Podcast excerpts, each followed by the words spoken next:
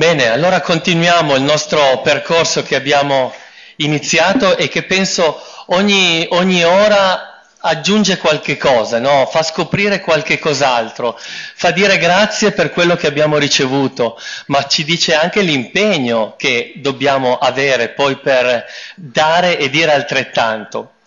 E, ehm, dico solo questo per iniziare eh, ricordando una coppia che qui oggi fa un anno di matrimonio, proprio oggi, Giulia e Matteo. E di questo vogliamo... Dove sono?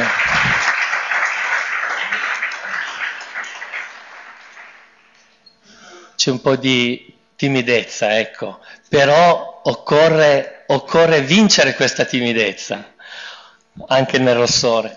Vincere questa timidezza, perché? Perché fa parte del sacramento ricevuto ed è proprio la maniera con cui noi adesso vogliamo iniziare e intraprendere questo nostro eh, cammino. Cioè, quello che abbiamo ascoltato in questi giorni, tutte anche le relazioni avute in ordine alla missione degli sposi, sono destinate a essere vissute in comunione con il pastore. Non è una missione, ma è una modalità di vivere la missione degli sposi, in comunione con il pastore, in comunione con il sacramento dell'ordine e non in autonomia.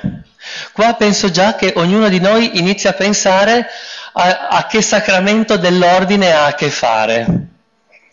Proprio parroco, più o meno simpatico, più o meno accondiscendente, oppure ci si lega, oppure col proprio vescovo, oppure con anche un, amici, sacerdoti, preti o con ordini religiosi con cui si porta avanti la propria, la propria missione. Cioè, la missione degli sposi è una missione in comunione. Questo dobbiamo sempre ricordarcelo. È una missione in comunione. Così come è all'interno di ogni coppia, proprio per il sacramento del matrimonio, così lo è nella modalità con cui sono chiamato a essere missionario là dove sono. Cioè non sono un single nel fare missione, ma avviene in un contesto, in un'ottica, in un orizzonte, col sacramento eh, dell'ordine. Come per dire, e anche il sacramento dell'ordine è in missione, è in comunione con, è reciproca la cosa, lo vediamo dopo. Come per dire, le cose di Dio e la sua missione passano attraverso la comunione, cioè il rendere pre- consapevolezza che facciamo parte di un tutto, sia come sacerdoti, sacramento dell'ordine, e sia come sacramento del, eh, del matrimonio. Fai parte di un corpo, non esiste solo l'orecchio o l'occhio. Ecco, ma esiste un corpo in questo. E caso strano ognuno dà il suo contributo, dà il suo apporto. Ma vediamo il perché dà il suo apporto. Dov'è che poggia questa comunione? Perché dire è in comunione con il sacramento dell'ordine? Non è una comunione sociologica, solo sociologica. Cioè il fatto tanto per stare insieme, no? Tanto perché non voglio soffrire di solitudine. E quindi devo avere qualcuno con cui fare questa, questa missione. Oppure non è tanto per dire da solo non ce la faccio, quindi ho bisogno di qualcuno, ma è una comunione, e qui il secondo aspetto, di fede è una comunione di fede. Più noi riscopriamo la fede all'interno del nostro sacramento, sia i preti, i sacerdoti che eh, gli sposi, più noi riscopriamo la comunione e la missione comune che come Chiesa siamo chiamati a dire e a dare di una presenza. Proprio perché le cose di Dio non sono, vengono fatte in comunione nelle cose. Perché una, un orizzonte e una comunione di fede? Perché io vado a scoprire che nella mia realtà, non dico cose nuove, ecco, vado a scoprire che nella mia realtà esiste la presenza di Gesù, esiste la presenza di Dio. L'abbiamo visto l'anno scorso, così come anche gli altri anni. Quel Gesù che nel sacramento di, del matrimonio si unisce a loro e rimane con loro proprio per il sacramento del matrimonio, ma più io vado a scoprire questa verità qua del mio sacramento, più io scoprirò la mia missione e scoprirò che la mia missione non è da solo, ma col sacramento dell'ordine. Traduciamolo, io devo andare a scoprire sempre di più il bianco, il bianco che c'è tra noi due. Perché nel momento in cui io lo accolgo, lo scopro, mi impegna a fare, mi impegna a dire, mi impegna ad andare e mi impegna ad avere anche occhi nuovi e orecchie di- diverse nei confronti anche con chi ha ricevuto lo stesso sacramento, cioè quella presenza di Gesù, il giorno in cui è stato ordinato. Come per dire, si pesca dallo stesso stagno, no? Prendiamo dalla stessa sorgente. Bello quando ci è stato detto che il, il futuro del fiume è la sorgente, ma il futuro del tuo matrimonio è la sorgente, il futuro del, mia ordina, del, mio essere sacerdote è la sorgente, il futuro della Chiesa, la missione è la sorgente, ma insieme siamo chiamati ad andarla ad accogliere, a non inquinarla, tra virgolette, o non inquinandoci null'altro nell'andare ad accogliere la sorgente. E caso strano, più noi accogliamo questa sorgente, più cambiano le modalità con cui stiamo insieme. Cambia la modalità con cui facciamo le cose, c'è uno sguardo diverso, un volto differente, ci credi di più da un lato, ma c'è anche una gioia diversa nel portare avanti le cose.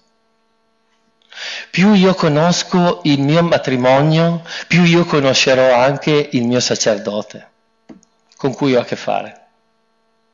E più io conosco come prete il mio sacerdozio, più io conoscerò anche le coppie, il sacramento del matrimonio, perché vedo quello che io sono chiamato a dire e a dare. Anzi, voi sposi mi date significato nelle cose che sto facendo. E io vi ringrazio, ma nello stesso tempo io do significato a quello che fate voi. E ringraziate anche allora il sacerdote in questo. Vedi come sacramento dell'ordine è la modalità di portare avanti una missione con il sacramento del, eh, del matrimonio. E, ehm, se non vedo la presenza, eh, non vedrò tante altre cose. Anzi, camminerò e, mi, e dirò cose forse che offuscano, anzi, che non fanno del bene alla, alla Chiesa. L'intesa tra sposi e sacerdote poggia su una base. Ecco, dov'è che è questa base? Catechismo della Chiesa Cattolica ce lo insegna e ce lo dice a chiare lettere.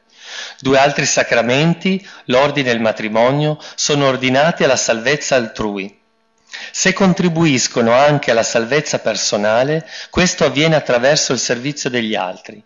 Essi conferiscono una missione particolare nella Chiesa e servono all'edificazione del popolo di Dio. Quante volte l'abbiamo ascoltato questo, questo inciso, questo comma del, del Catechismo della Chiesa Cattolica? Ma quante volte questa consapevolezza deve essere portata, deve essere incarnata, deve essere tradotta in gesti. E caso strano, quando iniziamo a fare un gesto legato a questo, bene o male, altri gesti si legano. Ci sono delle scoperte impressionanti nel poter condividere un'amicizia tra, del, tra il sacramento dell'ordine e il sacramento del matrimonio. Dove io non vado a vedere quello che mi manca, do. Perché alcuni le senti, no, queste frasi qua? Che pace che hai nella tua vita, eh? Venissi un po' a casa nostra. Ma non è la pace, o la calma, o la tranquillità. Oppure il fatto che, oppure certe solitudini. Non sono queste, ma è riscoprire la presenza che tu hai nel condividere il cammino che tu fai per dare un volto e per dire di questo. Valorizzi ciò che sei, non vai a vedere l'altro per quello che ti manca. E questa è la grandezza di una missione, e la missione anche della, eh, della, Chiesa. Questo ci fa fare e ci porta anche, come inciso, ad avere una particolare attenzione su che cosa, ritornando a quella fonte, all'Eucarestia, dove è il fondamento di entrambi. Forse più noi conosciamo l'Eucarestia e noi sacerdoti dovremmo in questo far capire di più e meglio l'Eucarestia all'interno del sacramento del matrimonio, ma capire anche, anche il senso dell'adorazione, cioè come continuare quell'Eucarestia nella nostra ehm, quotidianità. È lì la sorgente che ci fa. Vedi come ci cambia l'orizzonte, ma la consapevolezza di questo da un cuore nuovo, da occhi nuovi, da uno sguardo nuovo, da anche più gioia, non, è, non ci sono i musoni nelle cose che facciamo. Forse esistono anche meno lamentele, ecco, in questo.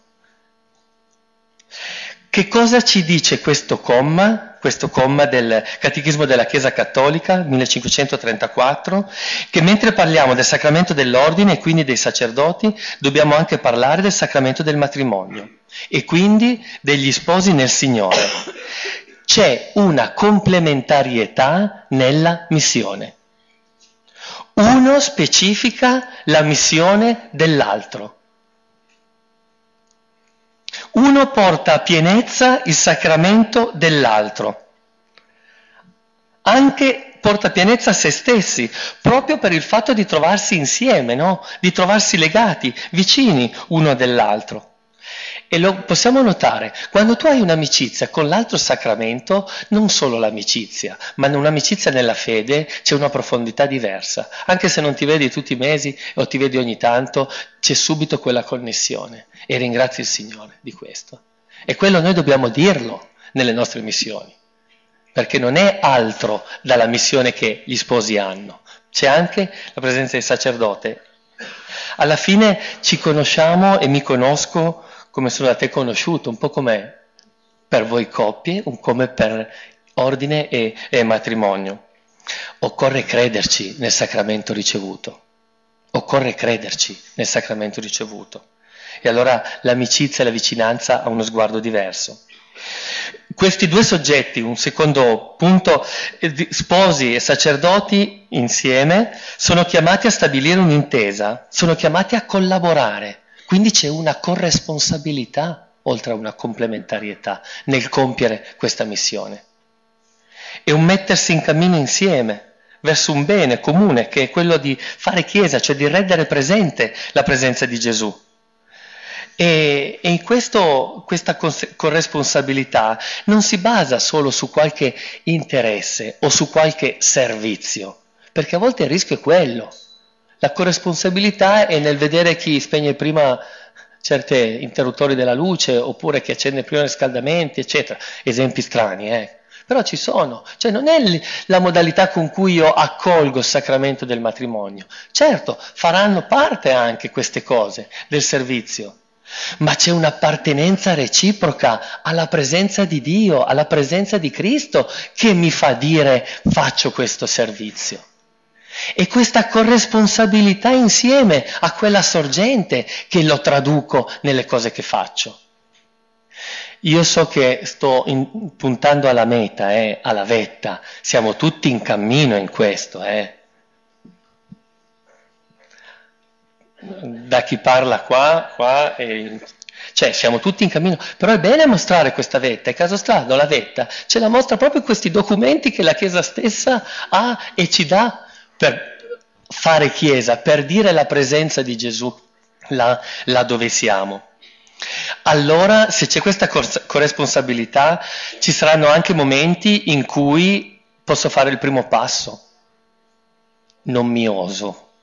Oppure tanto non ne vale la pena, tanto è sempre così. Ci può essere attraverso questa corresponsabilità il fare il primo passo, oppure colmare certe distanze o anche gioire insieme nelle cose che, che facciamo. E questo è proprio bello perché questa corresponsabilità e questa reciproca corresponsabilità è abitata e resa presente dalla corresponsabilità che Cristo Gesù si è assunto per la sua Chiesa, cioè fai parte di una corresponsabilità più grande. Vedi come insieme si va nelle cose.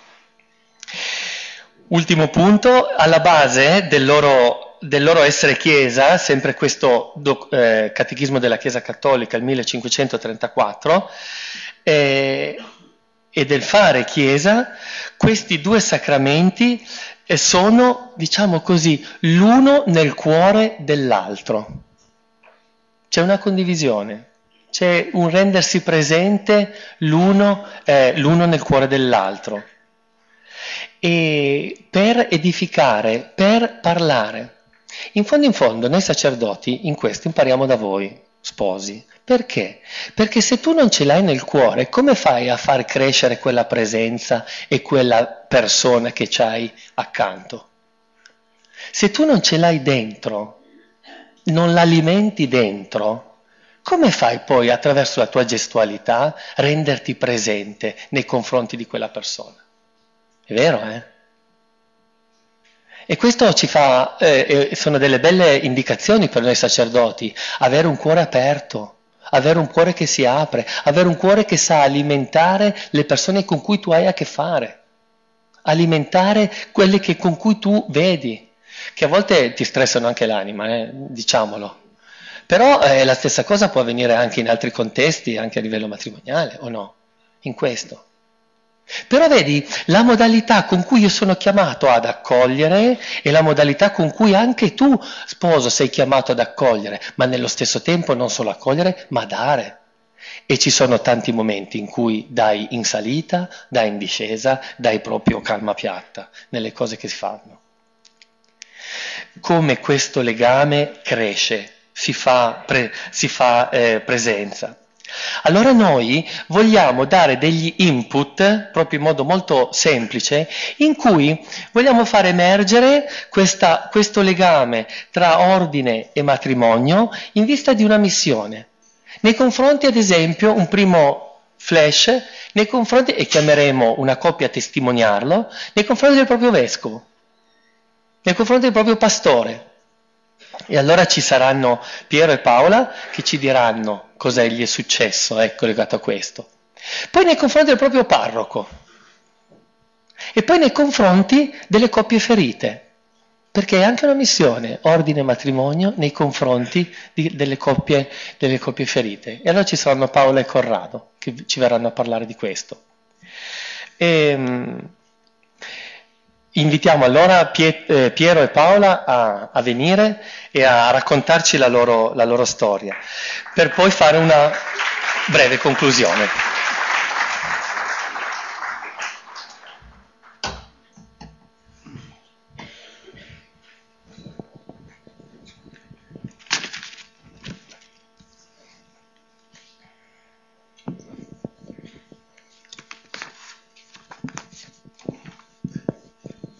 Buongiorno a tutti, allora siamo Piero e Paola, veniamo dalla diocesi di Pistoia e vi racconteremo brevemente quello che è stata un po' nostro, la nostra esperienza di rapporti con i nostri vescovi, perché ce n'è stato più di uno. E volevamo iniziare questa, questa presentazione delineando la figura del vescovo diocesano, ma dopo la riflessione del vescovo Sigismondi che ci ha fatto giovedì, ma giovedì non c'è rimasto poco da dire e, e noi quello che avevamo scritto l'abbiamo tutto cancellato perché era, aveva, troppo, aveva già detto troppo bene lui tutto. Questa figura del vescovo è un pastore, un angelo e uno sposo, come l'ha delineata il vescovo Sigismondi perfettamente alla pienezza del sacramento dell'ordine, ma non è un essere inarrivabile, al di sopra di tutti isolato nel suo ruolo. Questa almeno è la realtà che ci siamo trovati a vivere nell'ambito della nostra diocesi di Pistoia. Ci viene subito in mente il vescovo Scatizzi che ci chiamò oltre 15 anni fa a ricoprire il ruolo di direttore dell'ufficio diocesano di pastorale con la famiglia. Con lui ci fu una grossa incomprensione nel settembre del 2002 relativamente al rapporto che avremmo instaurato con il comune e con altri enti locali e che, su cui lui non, non era d'accordo. Per questo ricevemmo una lettera di richiamo con toni assai pesanti. Noi si capì subito che c'era qualcosa che non andava, si capì l'infondatezza delle osservazioni e delle accuse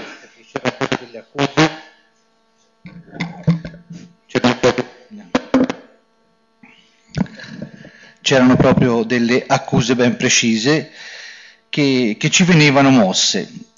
E rispondemmo noi al vescovo indirizzando la lettera direttamente a lui e con un po' una forzatura anche a, all'ufficio di curia, perché lui quando ce l'aveva inviata era inviata a noi e per conoscenza all'ufficio di curia.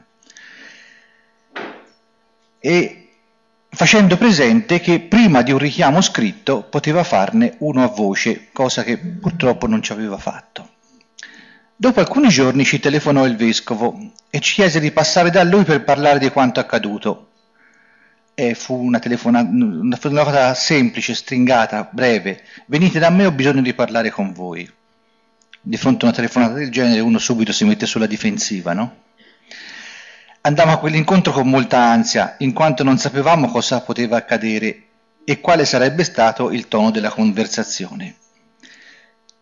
Con nostra grande meraviglia, appena entrammo nel suo studio, si alzò dalla scrivania, ci venne incontro, ci abbracciò e ci chiese perdono per quanto avvenuto, perché era stato un suo errore dovuto a un'errata informazione che aveva ricevuto. E fu un'esperienza bellissima, perché mai ci saremmo aspettati un simile atteggiamento, un vescovo che chiede perdono a due come noi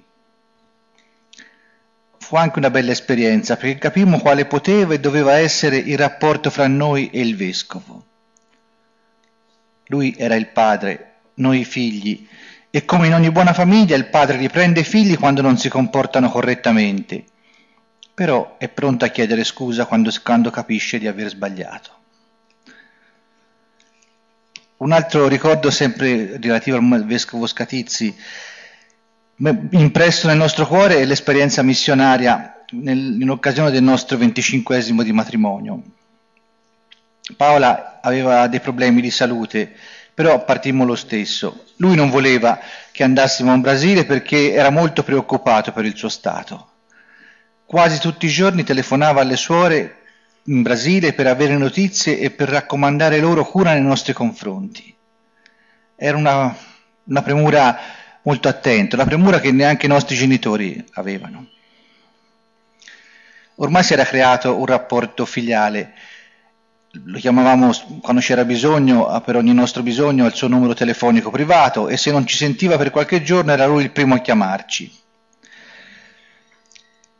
Ci piace ricordare anche che si è sempre ricordato delle date importanti della nostra storia familiare, per cui ci telefonava sempre per l'anniversario del matrimonio, ci telefonava per l'onomastico, il compleanno forse non, non l'aveva registrato. Dopo la mia ordinazione diaconale spesso ripeteva che ero suo e Paolo gli rispondeva che si sbagliava di grosso perché il Signore mi aveva affidato prima a lei. Lui sorrideva e le chiedeva ripetutamente di cercare di essere buona se poteva quando il Signore l'ha chiamata a sé, il giorno prima de- della sua partenza, siamo andati da lui e ci salutò con una frase che, che ci è rimasta nel cuore, che ci è rimasta veramente scolpita nel cuore, che è anche uno dei motivi per cui oggi, dopo tanti anni, siamo ancora qui a fare pastorale familiare. Perché e ci disse, mi raccomando, la famiglia, a me sono rimasti gli ultimi cento metri, ma voi avete tanti, tanti chilometri ancora da camminare.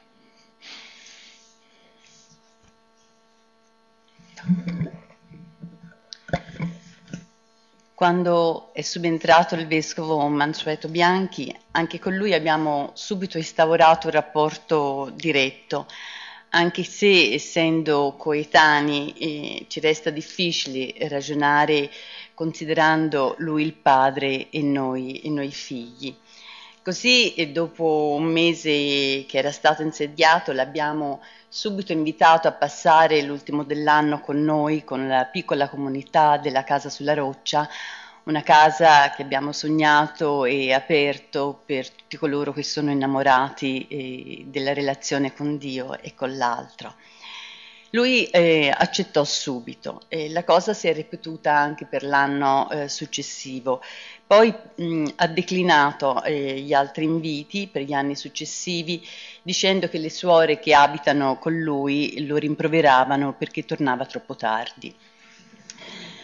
Allora incominciamo a percepire che il vescovo, pur essendo un uomo sostanzialmente solo, ha tanti rapporti con l'esterno, ma spesso sono rapporti formali, sono rapporti di prassi, di dovere, tra virgolette, non rapporti personali o familiari. Questo eh, cosa ci ha portato? Ci ha portato non più ad un rapporto filiale, ma alla ricerca di un rapporto fraterno, amichevole. Abbiamo trovato una notevole, notevole resistenza, ehm, ma questo ci ha fatto proprio innamorare di questa ricerca, di questa voglia di rapporto fraterno con lui. Volevamo veramente entrare in confidenza. All'inizio del mandato ci disse che come direttore dell'ufficio eh, di curia eravamo le sue braccia, ma sentavamo veramente che la collaborazione nostra e di tutti gli operatori eh, della Commissione passava nella più totale indifferenza ecclesiale. Ci sono state tante discussioni in molte occasioni, terminate ultimamente con una nostra lettera dal tono molto corretto ma anche molto eh, sostenuto. Dopo diversi giorni il vescovo Mansueto, anche lui, ci ha chiamato nel suo, eh, nel suo studio. E, ehm, è stato veramente un momento di confessione in cui ha raccontato la sua vita, ha raccontato i rapporti anche intimi con la famiglia di origine, aggiungendo che quello che stava condividendo con noi in maniera molto confidenziale non ne aveva mai parlato con nessuno e quindi ci chiedeva il massimo riservo.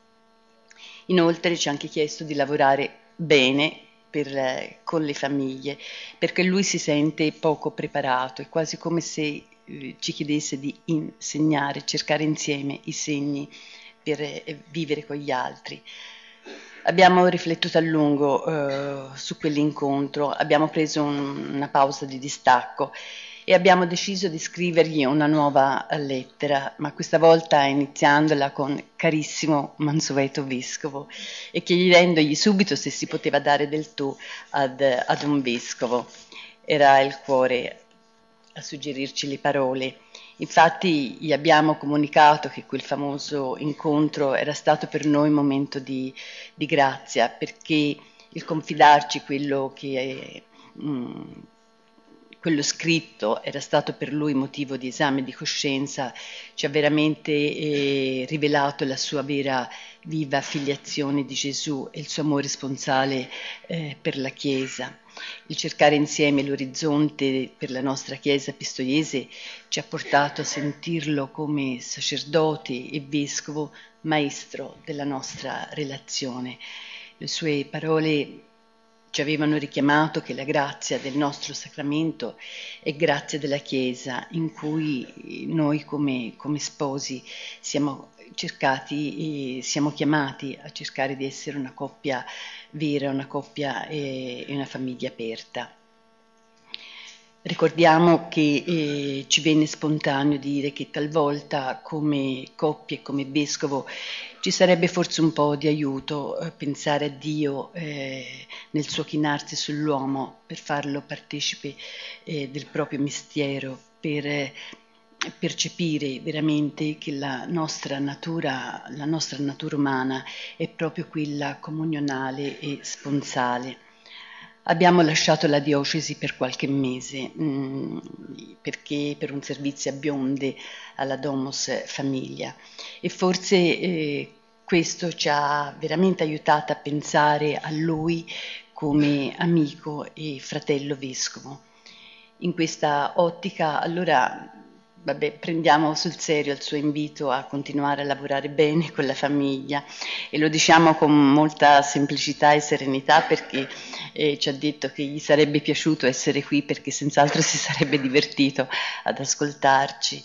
Eh, però possiamo dirgli che veramente torneremo per eh, faticare con le coppie, con le famiglie che il Signore ci vuole, ci vuole dare, però però lavoreremo coppia vescovo, come compagni, come eh, fratelli che insieme percorrano una strada, ognuno certo con il suo ruolo, con spirito di fratellanza e capacità di scambio di talenti. Certo, mm, il, i talenti del vescovo sono molto più, più belli e molto più dei nostri, ma anche noi possiamo dare il nostro piccolo contributo Mm, mi fermo.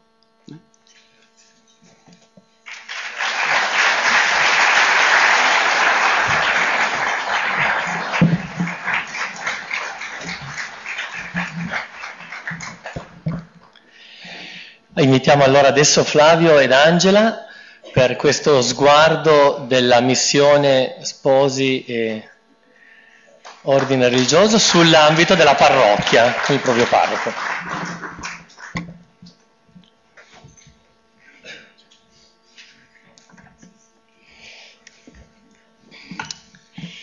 Sì, allora l'esperienza delle comunità familiari di evangelizzazione è partita nella nostra parrocchia nel 2010 più o meno e noi fino a quel momento non eravamo mai stati eh, lontani dalla fede. Anzi, ciascuno di noi aveva il suo personale cammino di fede, i suoi personali impegni in parrocchia, eh, perfino il suo personale posto dove sedersi in chiesa, io di solito nel coro con la chitarra, lui in fondo alla chiesa con i suoi adolescenti. E poi a un certo punto ci siamo accorti che in parrocchia da noi qualcosa stava cambiando.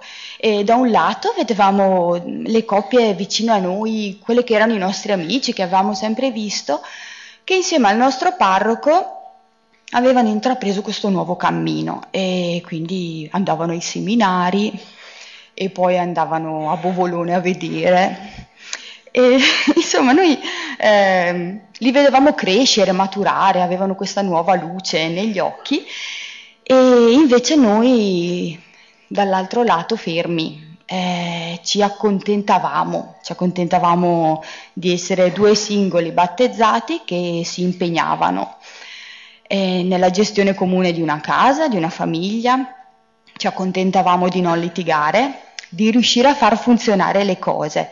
Però la povertà del nostro rapporto di coppia eh, nei confronti di queste coppie così belle ci interrogava e in particolare questo fatto di, di, di, non riuscire a portare a casa la nostra fede. Per noi era come una moneta, ciascuno di noi andava a spenderla in parrocchia, ma poi a casa non portavamo mai nulla.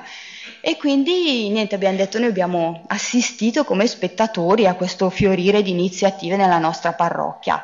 È partita una scuola di evangelizzazione e siccome noi eravamo di quelli che in parrocchia timbrano il cartellino a tutte le attività, ci siamo iscritti. E poi nel frattempo in cappella era iniziata l'adorazione perpetua. E quindi abbiamo preso la nostra ora di adorazione perpetua. E ecco il senso dell'adorazione è proprio quello di mettere Gesù al centro, al centro delle attività, al centro di tutto. E quando lo si fa intorno a lui i rapporti cambiano e quindi cambiano le priorità nelle scelte, cambia l'ordine di importanza che si attribuisce alle cose. E, e quindi anche per noi le cose hanno cominciato a cambiare. Eh, c'è stato eh, un momento di grande sofferenza in cui abbiamo aperto gli occhi sulla povertà del nostro rapporto, è stato proprio dolorosissimo eh, confessarci tutte le nostre mancanze, che erano proprio mancanze, i nostri peccati di omissione contro il nostro sacramento, contro il nostro essere sposi. E, e, poi proprio in quel momento siamo stati invitati da Paolo e Severino a partecipare agli incontri di una delle prime tre CFE che erano iniziate. E quando ci siamo andati la prima volta a questa comunità familiare, non sapevamo bene che tipo di esperienza sarebbe stata, anzi, a essere sinceri, eravamo molto scettici, no? Perché in precedenza, appena sposati, in un'altra parrocchia, con altre coppie di sposi, avevamo già partecipato a degli incontri tenuti in casa, ma erano quelli del tipo perché il parroco non fa mai niente per le coppie? Da sapore un po' carbonaro, diciamo. Insomma, era un incontrarsi nonostante il parroco, e perché noi non siamo tenuti non siamo tenuti neanche a rendere conto a lui di cosa facciamo in casa nostra. E questi incontri in realtà ci hanno stancato presto, ci hanno lasciato insoddisfatti, perché si finiva sempre per fare sterili discussioni interpretative del Vangelo secondo me e Vangelo secondo noi. Anzi, spesso si spettegolava anche del parroco. E questa è stata la prima novità che ci ha colpito subito all'inizio della nostra esperienza parrocchiale con le comunità familiari. Le coppie che all'inizio hanno proposto l'iniziativa l'hanno fatto cercando di coinvolgere il parroco, con grandissimo amore, pazienza, diplomazia, condividendo con lui l'entusiasmo, il desiderio di porsi davanti al Signore in adorazione, a Gesù Eucaristia, la voglia di condividere con altre coppie la gioia della scoperta del sacramento del matrimonio, ma con l'aiuto del parroco, aspettando i suoi tempi, forse i tempi erano di qualcun altro più che del parroco. Però, eh. Quello che poi in CFE abbiamo imparato è stato subito essere chiesa domestica, è proprio questa modalità pastorale mediante la quale la chiesa parrocchia si articola nel territorio non un appartenersi, non un nascondersi nelle case come all'inizio noi avevamo anche pensato. Non si tratta quindi di un nuovo metodo aggregativo, potremmo invece proprio definirla un'articolazione pastorale che vuol mettere in risalto la rete relazionale umana presente nel territorio, presenza del Signore, presenza nelle case, questo dinamismo della coppia. Sì, perché, perché l'esperienza delle CFE possa funzionare è proprio necessario che gli sposi e il parroco accettino l'evidenza che proprio per la natura del sacramento che hanno ricevuto sono differenti gli apporti che ciascuno porta alla missione di evangelizzazione. È anche necessario che si fidino gli uni dell'altro. Eh, per esempio il parroco deve superare il sospetto chissà cosa faranno quando io non ci sono, e anche la tentazione di dire vabbè insomma se è un gruppo parrocchiale sarebbe meglio che venissero in parrocchia a fare le loro riunioni. No? E quindi il sacerdote deve proprio riconoscere che gli sposi hanno una missione e dal loro canto gli sposi devono superare la tentazione di difendere il loro regno, di cercare di risparmiare le forze, di, di pensare a casa mia faccio quello che voglio, come se casa mia fosse in un altro pianeta e non nella parrocchia, come se la parrocchia finisse sullo zerbino di casa e poi iniziasse il loro regno personale. Dicevamo, avevamo sempre svolto la nostra ministerialità in parrocchia come singoli battezzati, anzi usiamo appunto le parole giuste, io e Angela, separatamente, come singoli battezzati, come se fossimo due singoli, ciascuno con il suo personale cammino di fede, non come sposi eh, ci è capitato che alcune esperienze parrocchiali addirittura ci dividessero, anche solo per questioni organizzative, no? se uno usciva l'altro doveva rimanere a casa con i bambini, ma poi diventava sempre più difficile trovare il tempo, le energie per condividere tra noi e quindi vabbè, finiva spesso che gli impegni parrocchiali rimanevano esperienze personali e che qualche volta arrivavano anche a togliere il tempo e il respiro al nostro essere di coppia. Non ci chiedevamo neanche se eravamo d'accordo, e adesso qualche, qualche volta, quando Don Renzo ci telefona, ci dice ma chiedi Angela, eh?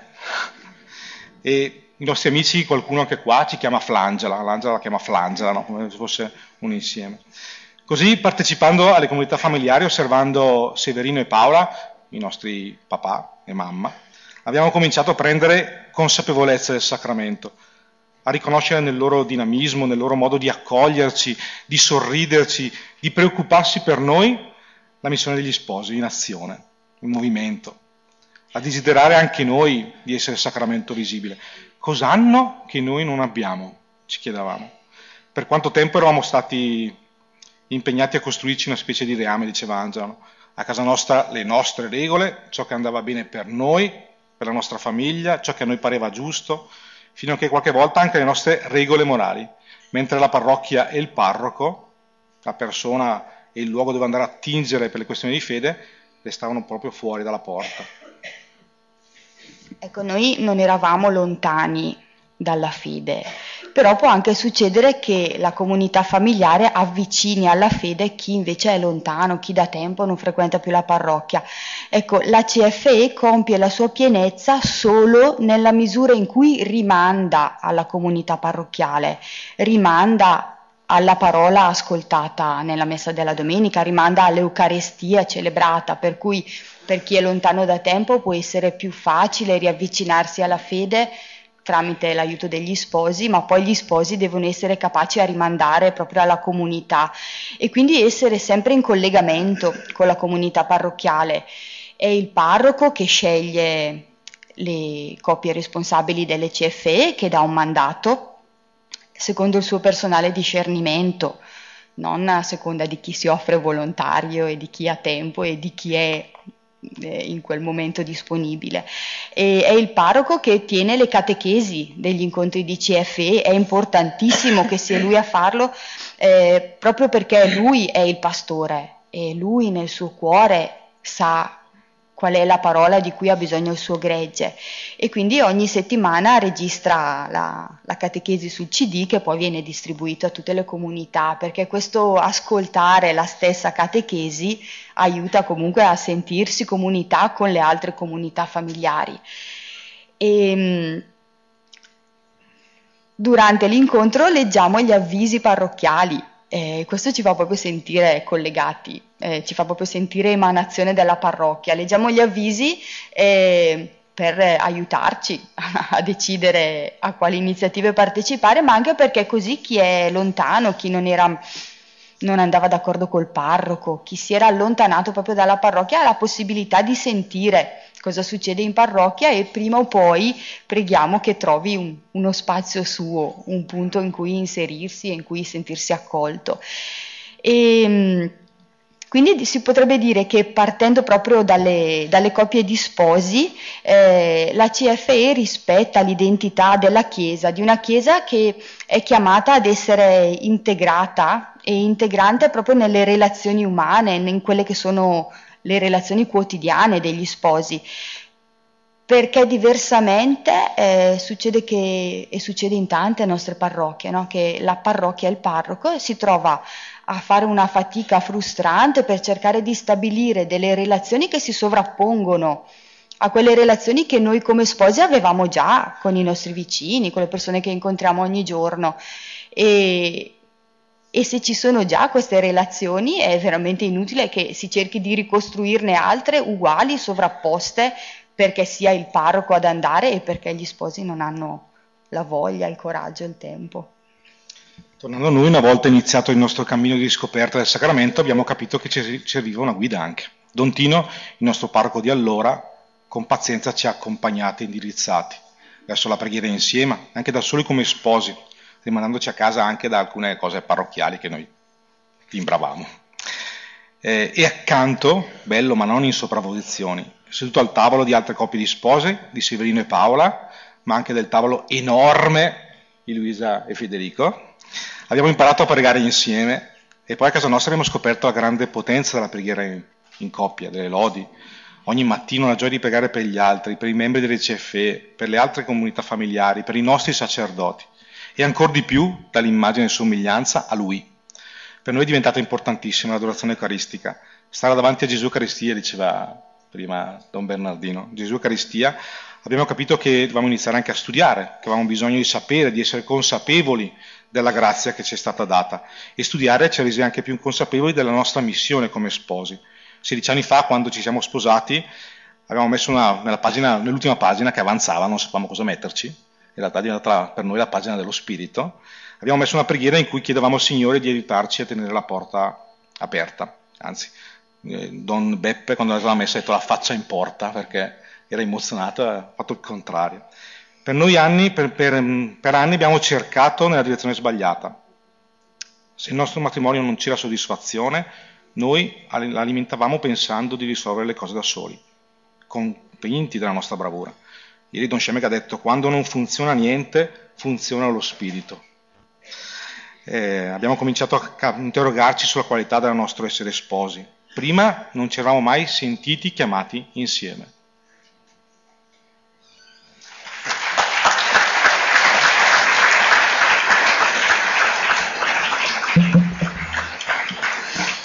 Adesso un'ultima testimonianza nei confronti della missione degli sposi e del sacerdote e delle coppie ferite.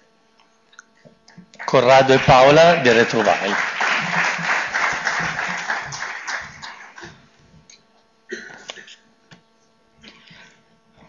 Buongiorno a tutti. Il nostro inter- intervento si compone di due parti, la nostra storia e la nostra missione di sposi in Retrovail. Noi siamo Corrado e Paola e abitiamo a Sangano, che è un paesino in provincia di Torino, e siamo sposati da 27 anni. Ci siamo sposati per amore, dopo esserci conosciuti all'interno dei gruppi parrocchiali. Ci sembrava un sogno poter coronare il nostro amore sposandoci. Dal nostro matrimonio sono nati tre figli, desiderati, che per noi sono stati un vero dono. Dopo il matrimonio abbiamo continuato ad impegnarci nei vari gruppi, catechismo, corsi di preparazione al matrimonio, gruppi famiglia. Col passare degli anni e la nascita dei bambini fummo costretti a interrompere alcune attività e il nostro impegno in parrocchia diminuì progressivamente. Fin dai primi anni di matrimonio c'erano state piccole incomprensioni tra di noi e con le nostre famiglie di origine. Non avevo dato peso a queste delusioni perché pensavo che il nostro amore ci avrebbe permesso di superare ogni difficoltà. Con la nascita dei figli, la fatica quotidiana, le piccole delusioni, la mancanza di momenti solo nostri ci avevano allontanati poco alla volta l'uno dall'altra.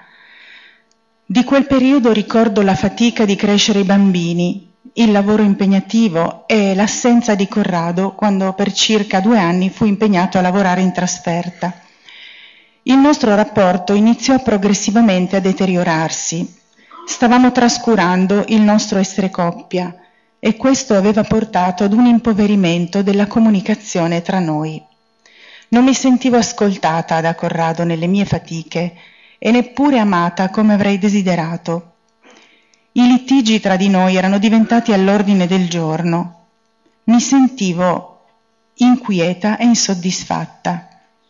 Quando il nostro figlio più piccolo iniziò la scuola materna, ricominciai a lavorare aprendo un negozio di fiori a cui mi dedicai con grande entusiasmo e mi sentivo appagata per i risultati e gli apprezzamenti della clientela.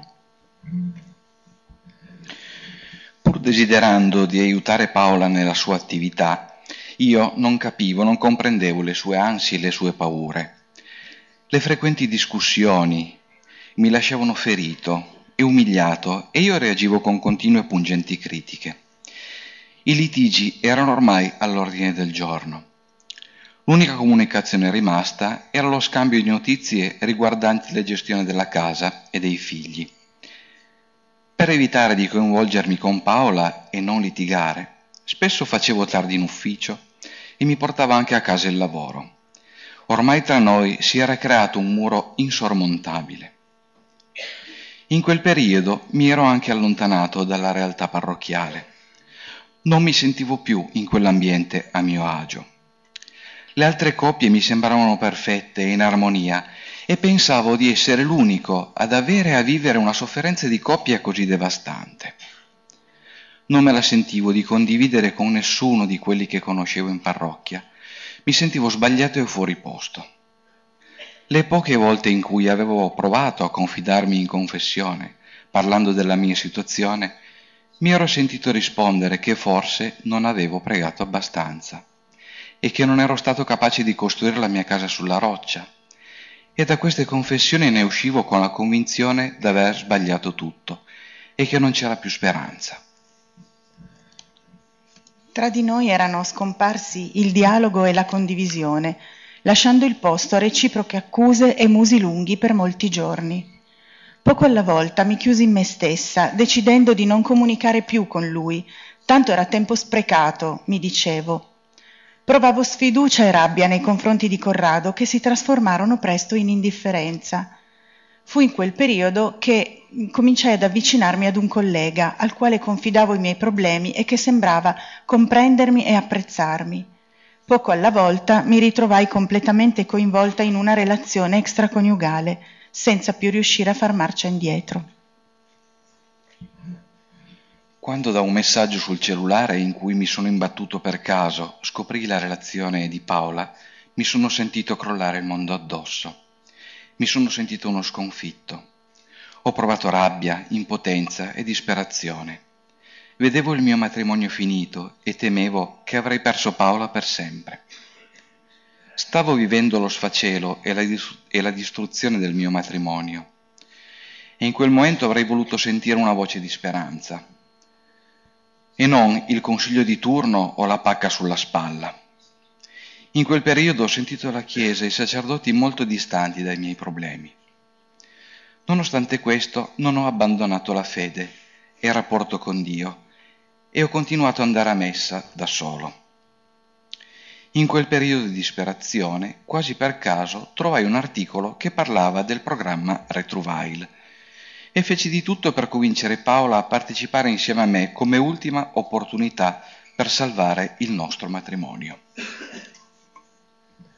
Ho fatto molta resistenza ad accogliere la proposta di Corrado. La decisione di partecipare al programma Retrovail da parte mia è stata molto sofferta. Ero decisa a separarmi, poiché non credevo che ci fossero speranze per il nostro matrimonio. Durante il weekend di Retrovail, ascoltando le testimonianze di coppie che avevano vissuto la stessa mia sofferenza e disperazione di un matrimonio alla deriva, poco alla volta si accese in me la flebile speranza di poter ricominciare a credere nel mio matrimonio e nell'amore che avrebbe potuto ritornare. Se quelle coppie che raccontavano la loro esperienza di profonde ferite ce l'avevano fatta ed erano lì a raccontarlo, Forse potevamo farcela anche noi.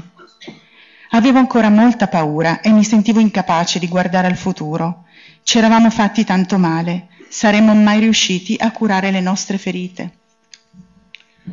Oggi ringraziamo il Signore per aver incontrato sulla nostra strada le coppie e i sacerdoti che ci hanno presentato il programma di Retruvail, che è stato ciò che ci ha dato il coraggio nel nostro periodo più buio non solo per resistere, ma per ricominciare e andare avanti.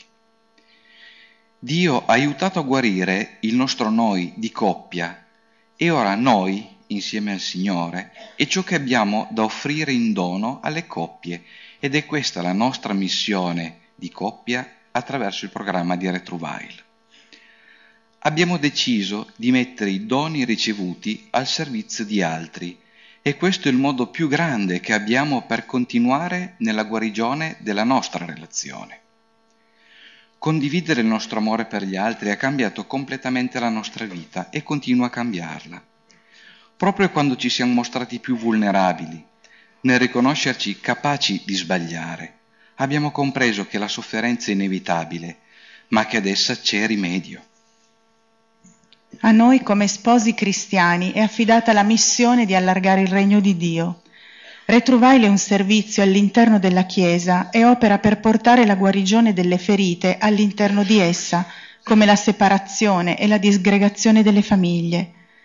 Le coppie che si impegnano in Retrovail sono uno strumento nelle mani di Dio, portando speranza e prendendosi cura di altre coppie ferite, nel condividere se stesse il proprio dolore, la propria sofferenza, ma anche la propria resurrezione.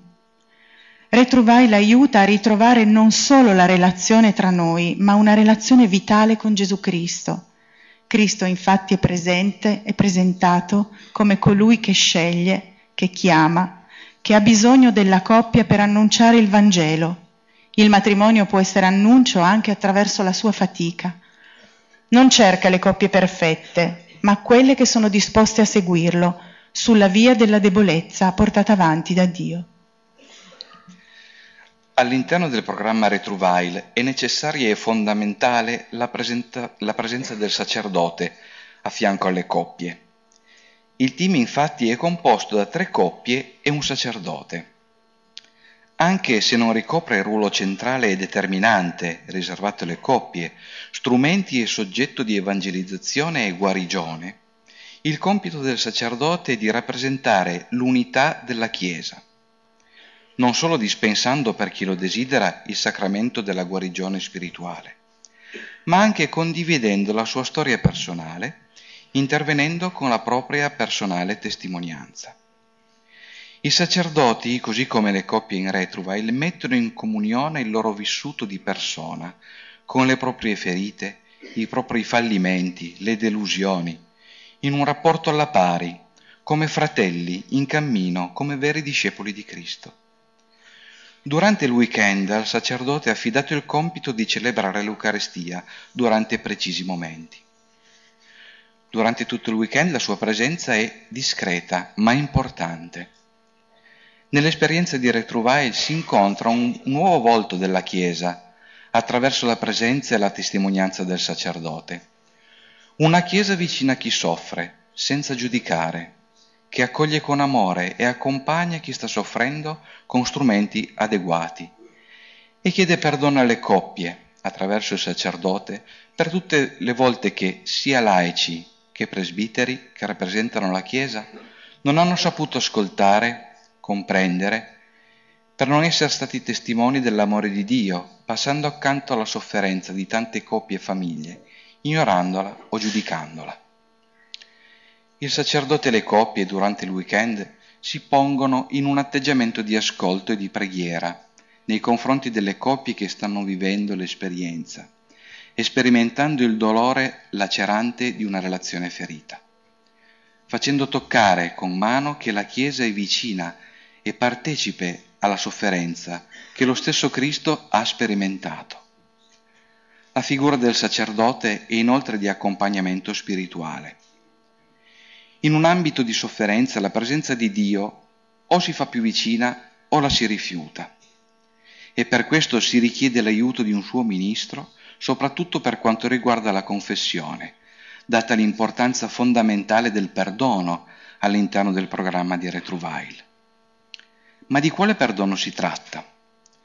Si tratta di perdono senza riserve, meta impossibile da raggiungere solamente con le forze umane, perché va al di là delle nostre possibilità. Si tocca allora con mano l'azione miracolosa di Dio. In Retruvai la sofferenza, che è un grande tabù della nostra cultura, trova espressione. Il dolore è accolto, accettato affrontato sulle orme di Cristo. Al weekend inoltre sono invitati a partecipare sacerdoti e religiosi che desiderino vivere l'esperienza per se stessi, oltre che viverla per impegnarsi attivamente nel servizio pastorale verso le coppie che vivono la crisi di relazione. La missione di noi coppie col sacerdote in un ambito come questo fa scoprire come la presenza di Gesù attraverso i nostri sacramenti e la nostra grazia, può guarire e convertire. Il comunicare un amore più grande ci fa essere suoi, suoi testimoni e ci fa prendere inoltre il coraggio di non abbandonare mai questa fonte, ma di continuare ad andare verso di essa nel cammino di guarigione. Retruvai non può avviare un programma in una diocesi senza che il vescovo ne sia informato e abbia dato la sua approvazione proprio perché Retweil è missione come Chiesa e non come singoli o come un'associazione qualunque. È un servizio alla Chiesa nel rispetto e nell'obbedienza dell'autorità ecclesiale locale. In alcune diocesi il programma Retrouvail è parte dell'attività pastorale e qui si organizzano weekend e si sostengono i servizi per gli incontri successivi. La forza del programma Retrouvail sta tutta nella condivisione di un'esperienza di vita, di fallimenti, delusioni, ferite, e in questo sacerdote e coppie sono alla pari. Nemmeno il sacerdote che condivide teme di mostrare le proprie debolezze e fallimenti. Il sacerdote e gli sposi testimoniano nella specificità dei propri differenti sacramenti e ciascuno fa la sua parte al sacerdote si richiede l'accompagnamento spirituale e in alcuni casi la disponibilità a farsi da parte per permettere che la coppia parli alla coppia e di comprendere che non sempre può risolvere ogni situazione, ma deve cercare di collaborare con le coppie di sposi che abbiano vissuto in prima persona i problemi nella loro relazione e li abbiano superati grazie alla forza del sacramento nel proprio matrimonio.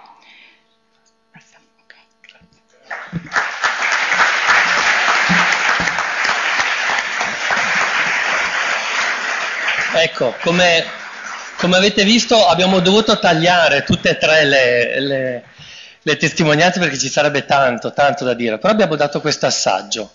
Questo assaggio che vuole concludersi con uno, l'uno custode dell'altro, uno insieme all'altro e un allenarsi a questo atteggiamento, che è quello che noi siamo chiamati a, a fare e a essere. Vi lascio e termino con questa immagine, non avviene dal giorno alla notte, ma avviene cammin facendo, un po' come quando cuociamo una torta, e cuoce pian piano, però cuoce. Se aumentiamo un po' il calore brucia tutto, ecco, facciamola cuocere bene questa torta per poi essere mangiata con altrettanta goduria. Grazie eh, di questo.